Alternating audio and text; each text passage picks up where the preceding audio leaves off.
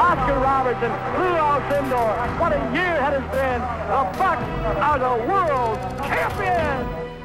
Moncrief going inside. Ray Allen driving past Armstrong. The jam over McGrady. Two second. Middleton. Yes!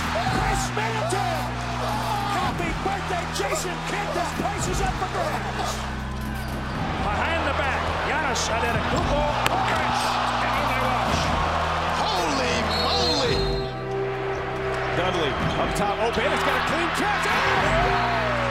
Milwaukee wins it. play basketball and win. And win? Yeah, How many games? six. We're gonna be we're gonna win in six. Hello, welcome to episode 220 of the Win Six podcast. I'm your host, Adam McGee. Joining me as always, is Jordan Treske. Hello, Jordan. Hello. Um, is, is that Jordan? No, Who is it? I don't know. I was It sounds like a. It sounds a like name. a I wanted a name. I thought we were gonna have. Stephen. I, I spent quite a lot of time watching old SNL sketches last night. Uh, I, that's not something I don't see them here, so I'm sorry everyone we're sidetracked for the off. But yeah. that's not something I do a whole lot of because I don't see them here, and some of what I see, I'm like, oh, yeah, don't know. Um, but the Zooey Deschanel sketches, if you're familiar with them, I think so. are you familiar with Michael Cera and the Zooey Deschanel sketches?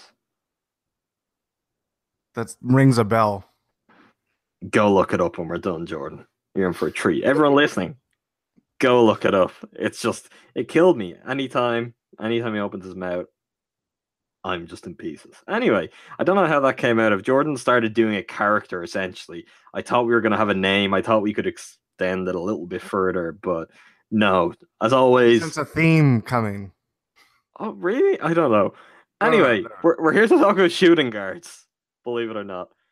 Um, we're continuing our run through of the roster, position by position, uh, looking back at the season that was for the Bucks. And having covered off the point guards, we are surprisingly moving on to shooting guards on this occasion. Same deal. I'm going to run through the stats. You're going to hit us with the big first impression, and then we'll open it up for discussion. Tony Snell, 75 games, 27.4 minutes per game, 6.9 points, 43.5% for the field, 40.3% from deep, 79.2% from the line, 1.9 rebounds, 1.3 assists, 0.6 steals, 0.4 blocks, 0.5 turnovers. In the advanced stats categories, offensive rating of 108.8, defensive rating of 108.9, um, net rating listed on NBA.com slash stats as 0.0, but there is obviously a negative slant to that based on the differential they're showing between the two. So close to close to neutral, but slightly shaded towards negative. Um, true shooting percentage, 57.8%. Tony Snell has been a topic of much discussion. He has become the latest figure to inherit the the scapegoat status among Bucks Twitter, Bucks fans. The S is a dollar sign. What is your overwhelming opinion, feeling about Tony Snell's season? Um, I know there's a lot of gripes, qualms, quibbles, um, about his season. But if you look at compared to last year, it's pretty similar. Um, just how it's flipped and how it kind of he started or he ended strong in his first year with the Bucks, and he you know ended or started strong with in his second year with the Bucks and ended poorly uh at the end of it. Um, but it was obviously we look at his play and just kind of he's inherited not only the the you know the scapegoat again dollar sign for the S, but he's inherited kind of the Eeyore Johnny O'Bryant type quality where I mean, he's he always had the potential for that. yes um but he's firmly owned it now especially with Job long gone. Um, but he was also jerked around this year. I think that's I think we talk about role players, and that's why you know with everything Breaking Bad um, this year, in terms of just a lot of changes. Obviously, the Moon to Fire Kidd and stuff like that. But Snell being in and out of the lineup under Kidd and Joe Prunty, um, injury kind of jump started his his you know kind of inconsistencies shooting the ball, especially from three. But I think that all compounded into this into how his season bore out by the end of it, really. Um, and I don't think that's necessarily his fault. Uh, obviously, he didn't wow people and he frustrated people with, um, you know, not being able to deliver that specialist role. But when things kind of break bad in terms of just, you know, when your coaches don't have confidence in you, that's that's gonna linger in your play. There's no doubt about it. We see that with every it happens to every player, regardless of status, regardless of talents, all that stuff. It just that's that's key in terms of just you know being able to go out there and play instantly. Um, I can understand when people a lot of people are down on Tony, Snell. I think his contract people are going to be down about it, that too, but I think under Budenholzer, there's a lot of optimism for me um, in terms of just getting back to maybe having him deliver similar numbers, but just in a more consistent way where it doesn't have to be this either or kind of thing with how his two seasons have gone with the Bucks. I think that could be possible. Um, I think too, honestly, there's we talk about Giannis, we talk about Khris, we talk about Bledsoe to a lesser extent. I think a guy Tony Snell is like the first guy that comes to mind in terms of what this coaching change can mean in terms of his future because I think he at minimum he's a rotation piece. Um, he he may not be you know this lockdown starter, but he still serves a role. He's a three and D specialist. That's going to be key no matter what team you're on, and especially a team with you know a guy like Giannis. So I'm optimistic on his future, surprisingly, even after this last year. I mean, if we're calling someone a role player, by definition, they're limited. Right? That's why they're a role player. Yeah. And I, I think that's what Snell is. And we're all kind of aware of his limitations. And if you're going to ask a player to perform their role, they need to know their role. And that role can't just be as loosely defined as you're the guy who comes in and defends and makes three pointers for us. You know, uh, for a guy like Snell, he needs to know, okay, when am I coming in? When am I coming out? How many minutes am I playing? Um, who am I sharing the floor with? Where are my looks coming from?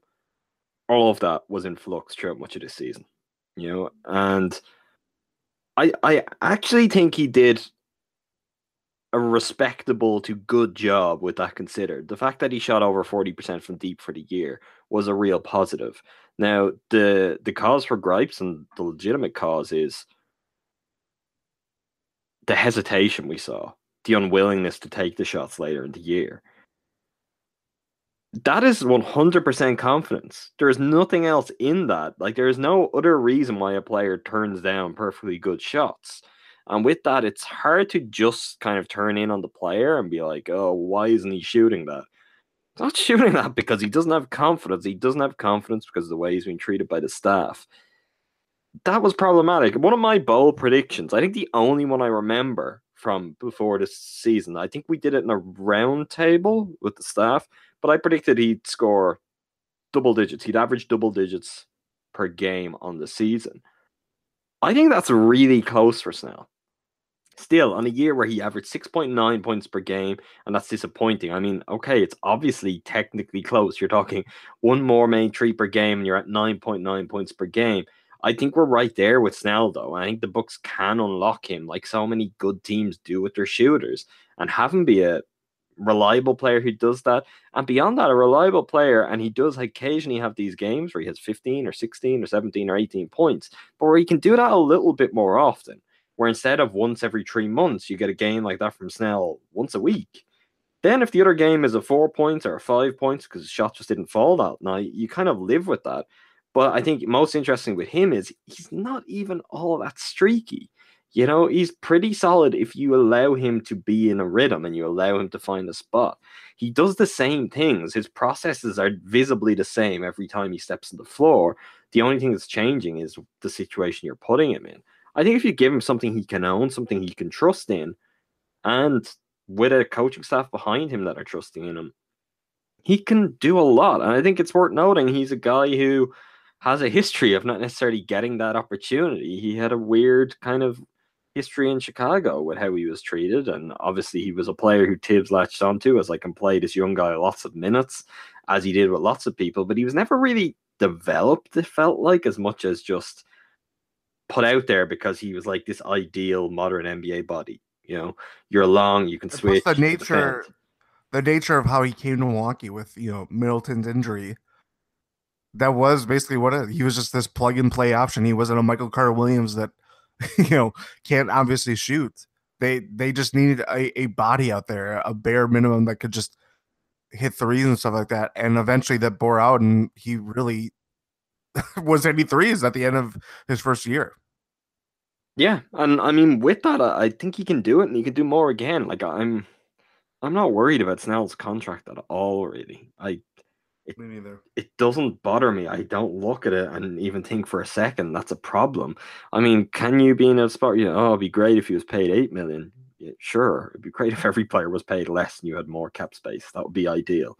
But it's not a bad contract. Uh, I think a lot of smart people, even around the NBA, note that regularly that he's a guy who just has all of the right ingredients for things that every team wants. Those players are so valuable that it's actually good value to lock them up at that price.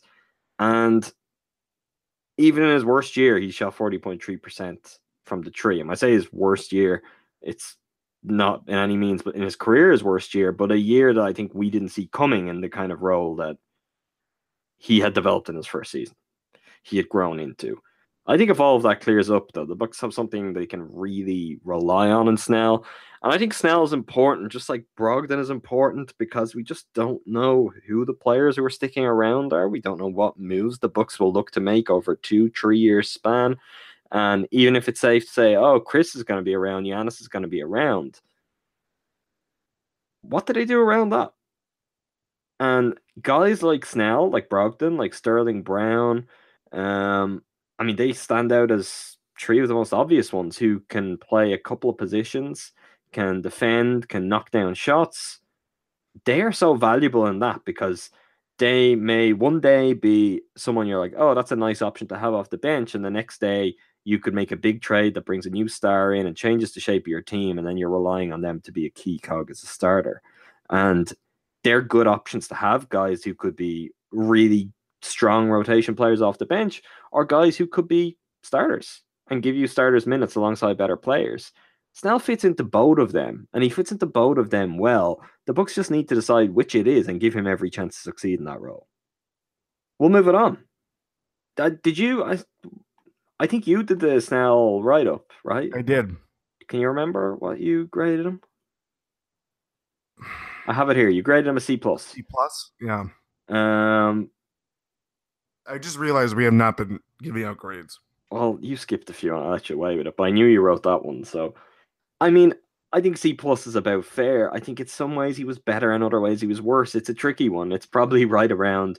Yeah, he's average to slightly above average is his season, um, and there will be there are elements that were way below average and elements that were still really positive.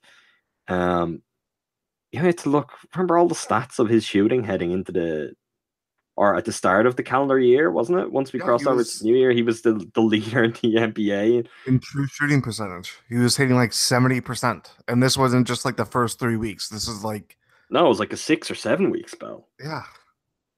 So I mean, there were definitely some good things in there, um, as much as they may have been forgotten. Okay, let's move it on from Snell and let's go to Jet next. Um, oh, I better I better jog my memory because I think I wrote the Jet season review. Um, we'll go through his numbers first of all. Jet played in 51 games this year, 16 minutes per game, 3.3 points on 38.3 from the field, 34.8 from deep, 88.9 from the free throw line. With that, he had 0.9 rebounds, 1.2 assists, 0.8 steals, 0.3 blocks, 0.5 turnovers. To take a look at his advanced numbers, offensive rating 107.5, defensive rating of 105.8, which right up there with one of the better Bucks of guys who were there all season, played meaningful minutes. Um, net rating of 1.8. Assisted turnover ratio 2.36. True shooting percentage 52.5. Your impression of Jets season, Jordan? Um, outside of, you know, I think the Raptors game really comes to mind. Basically, just like this kind of three week, four week stretch. Uh, not what you'd hope for in a second season. Um, it kind of evened out uh over time, but yeah, the first couple months and just uh I'm just thinking of that Kidd quote now uh, of him. Veterans don't play until December. Oh my god, the era that we are coming out of. um, yeah, limited season. Just kind of, eh, you know, nothing, nothing major, nothing more. Um, I will say, I know that again, going into cliche mode, but considering everything that happened this year, I think a guy like Jet really kind of normalized or uh, was a calming influence among guys in the locker room. I think when you even I know I just remember like when Kidd got fired, everyone was like, "Get rid of Jet." You know, he's a part of the old guard. I'm just thinking like uh, I found like, that very know. strange, I, I must say, Yeah. at the time. And I, I like there are things obviously that go past that. It, Jet had basically a longer running relationship with Prunty than he did the Kidd. And there's also just an element of he's been around the league around a long time, so he has relationships with a lot of people. You know, it's it, it will be hard. There's most staffs in the NBA where someone has probably crossed paths with Jet before. Yeah. I just think it's I don't know. That that's another issue that we don't really have to go into. But uh, for the most part, it was just kind of an eh season for him. Um filled his role, gave the leadership, all that stuff. Uh the mentor guide, all you know, filled that perfectly. But in terms of on the court, it was just, you know, eh. Yeah, I, I I mean, he he gave what you look for in that kind of three four week stretch when things really started to look up, and when Prunty took over and he finally was um, got the chance to come away from the bench, um, you saw him live up to what he had done the year before, if not necessarily in percentage. It was just in how the Bucks performed when on the court. And I mean, that played out over the course of playing over fifty games, positive net rating at, at like his age is very, very impressive and very surprising. I mean, I could have seen him shooting better, and he did have spells where he shot better, but he started pretty poorly and it was hard to come back from. But when you look at a guy who has all those miles on the clock, I, what I wouldn't have expected is the Bucks consistently being better than their opponents when a 40 year old who's nearly 41 was on the floor, you know, and that that remained a common theme. Offensively, defensively, the Bucks could get the better of their opponents with Jason Terry on the floor. Teams couldn't exploit him. That speaks volumes of him.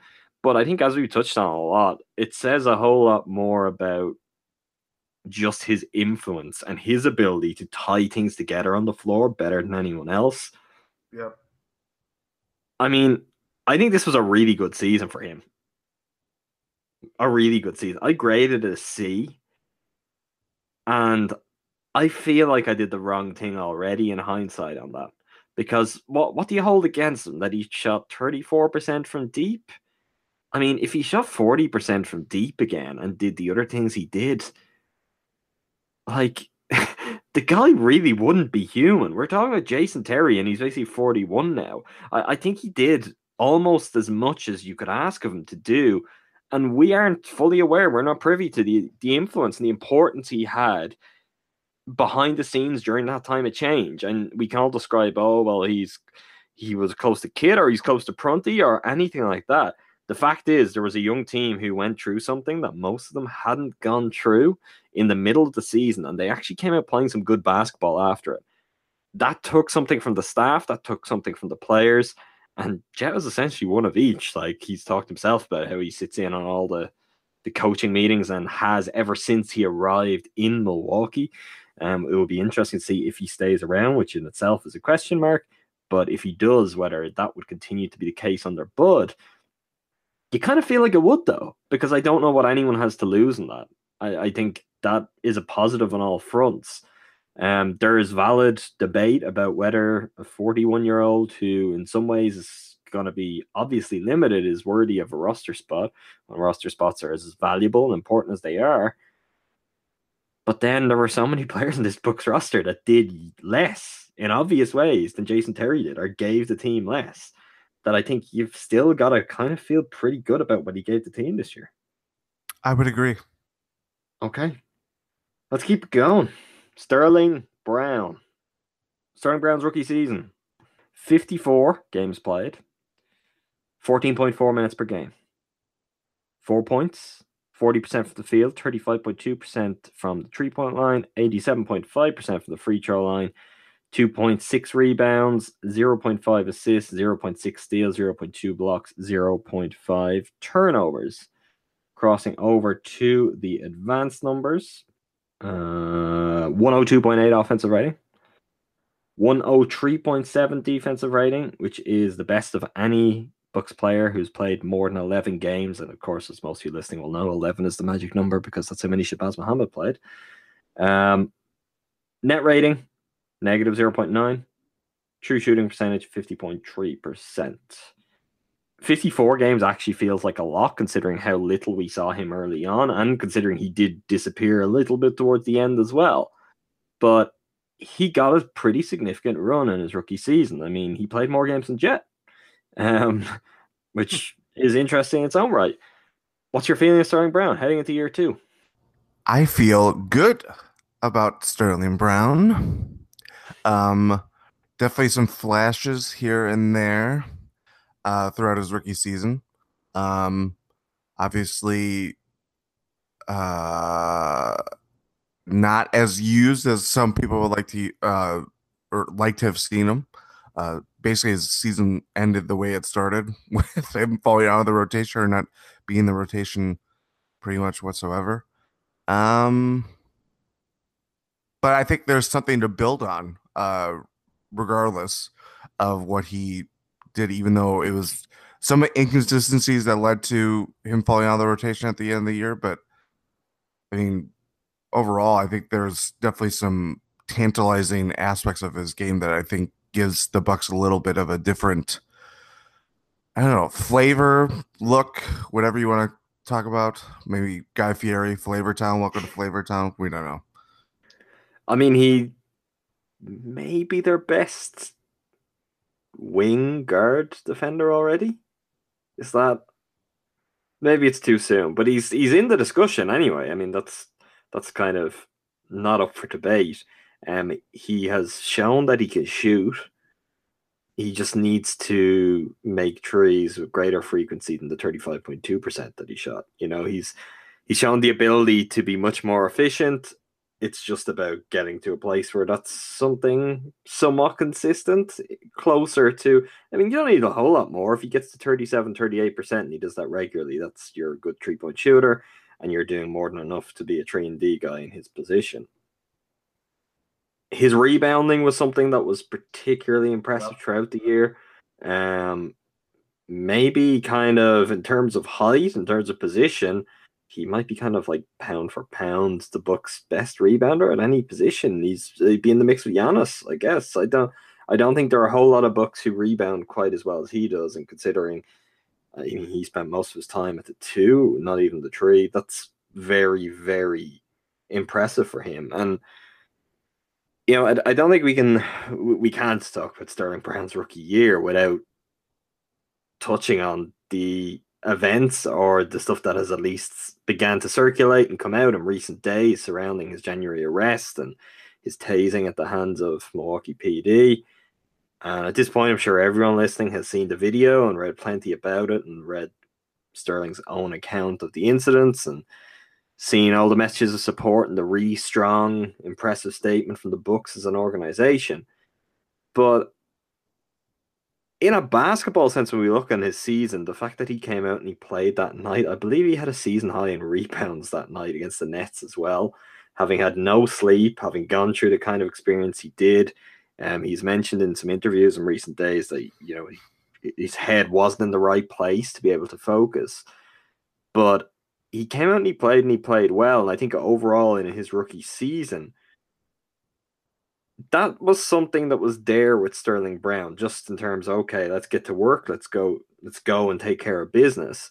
Uh, consistent level of desire and competitiveness night to night. But then in terms of his mental resolve, the fact that he was able to go through something as traumatic as that in the middle of the season and not really missing a beat. I mean, maybe if we look back now closer, we could say actually that is kind of where some of his production dipped off. I don't know, but it wasn't. He didn't want to make it a big deal at the time until everything reached the point we are at now. And he actually succeeded in doing that in large part because he played well and he was able to keep going with that. And we have already talked, and we will talk again about the kind of the mentality and the mental strength or lack of mental strength or some of the kind of resiliency questions that are over some players on this roster.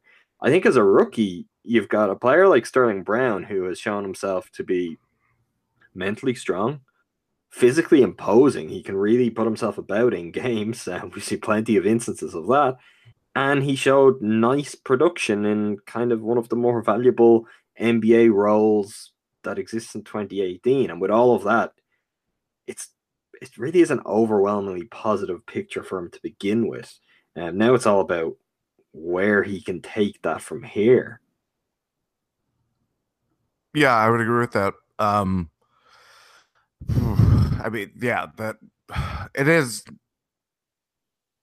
I don't know, it's it's incredible that he was able to play that night of the incident. I mean, that's just that's mind blowing. I would have, I mean, yeah, uh, but yeah, just to think to have something like that occur in your se- rookie season, no less, too, and trying to juggle still acclimating to the NBA and all the things that come with that, and then something as just you know horrifying and traumatizing as an incident like that can happen. Um, I mean, I there's not that's that's something that's something else for a lot of people to deal with, and the fact that you know he was able to keep everything strong.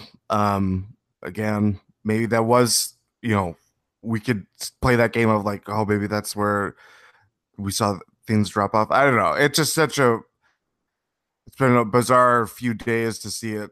Well, actually, not really bizarre because this has been, you know, a normal occurrence, unfortunately, through other circumstances. But it's just been to see it, everything uh come out in the last few days. When you know, I remember reactions about that and seeing, you know, just how it wasn't really explained or anything like that. It was just a weird situation the night when it happened.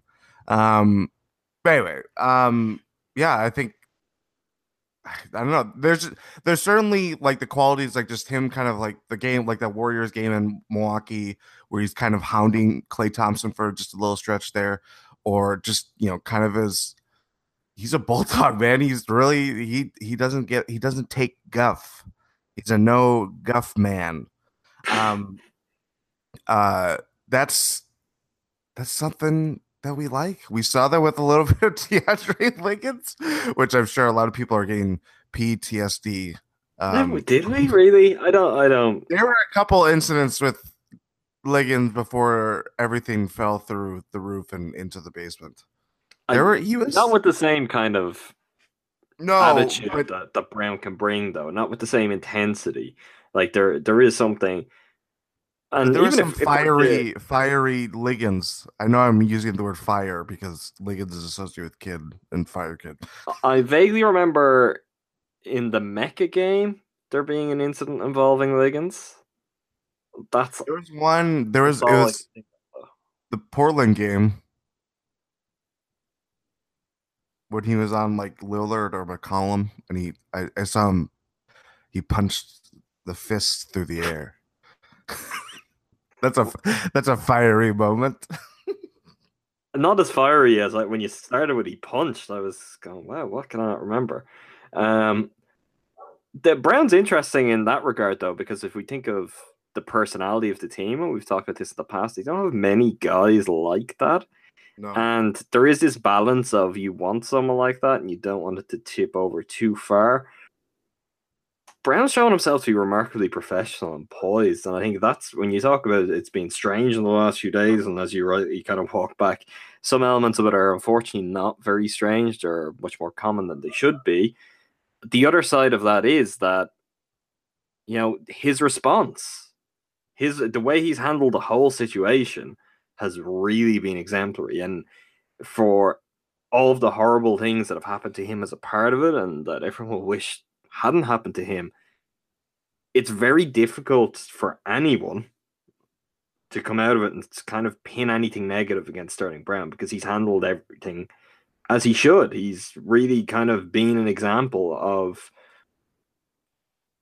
dealing with things in the right way and now he's reaching a point where he is going to speak out and he has spoken out and he's going to fight for what he feels is not just right but an opportunity he has as someone of influence someone with a certain level of status to continue shining a light on a bigger problem but with that that level of professionalism and poise he showed it's kind of reminiscent of a lot of what we've seen throughout the season you've got the mixture of you know, Sterling Brown, who is a fiery character, and yet he knows how to channel that. And for someone who's a rookie, okay, he he was a senior at SMU, right? He did a full term at SMU, so Yeah. we're not talking about a very inexperienced guy by any means, but still, when you arrive in the NBA, to not back down against higher profile, still bigger guys, um, very experienced professionals, that takes something and yet it's that ability to also you know toe the line when it's needed that we've seen from. There's not a lot to really feel anything other than positive about with Sterling Brown, and I think as we've alluded to in recent podcasts, one of the biggest things now is he seems like the kind of player who's just tailor made, perfect for Budenholzer and his staff to get to work on developing. And he's the kind of guy where if you can add some extra extra wrinkles to his game. You, you can make him into that more consistent three point shooter. You've got a starting piece all of a sudden. You know, I, I, I think he could end up a starter by the end of next season. Doesn't mean he has to, but I think he could. And I think they're not that far off being able to develop him to the point where it's not just, oh, well, he's starting. It's this guy's a really good and really valuable starter who can cause teams problems on both ends of the floor. And again, considering where he was picked second round, that's real value for the Bucks. Um, if only they could just make all their picks in the second round, Jordan.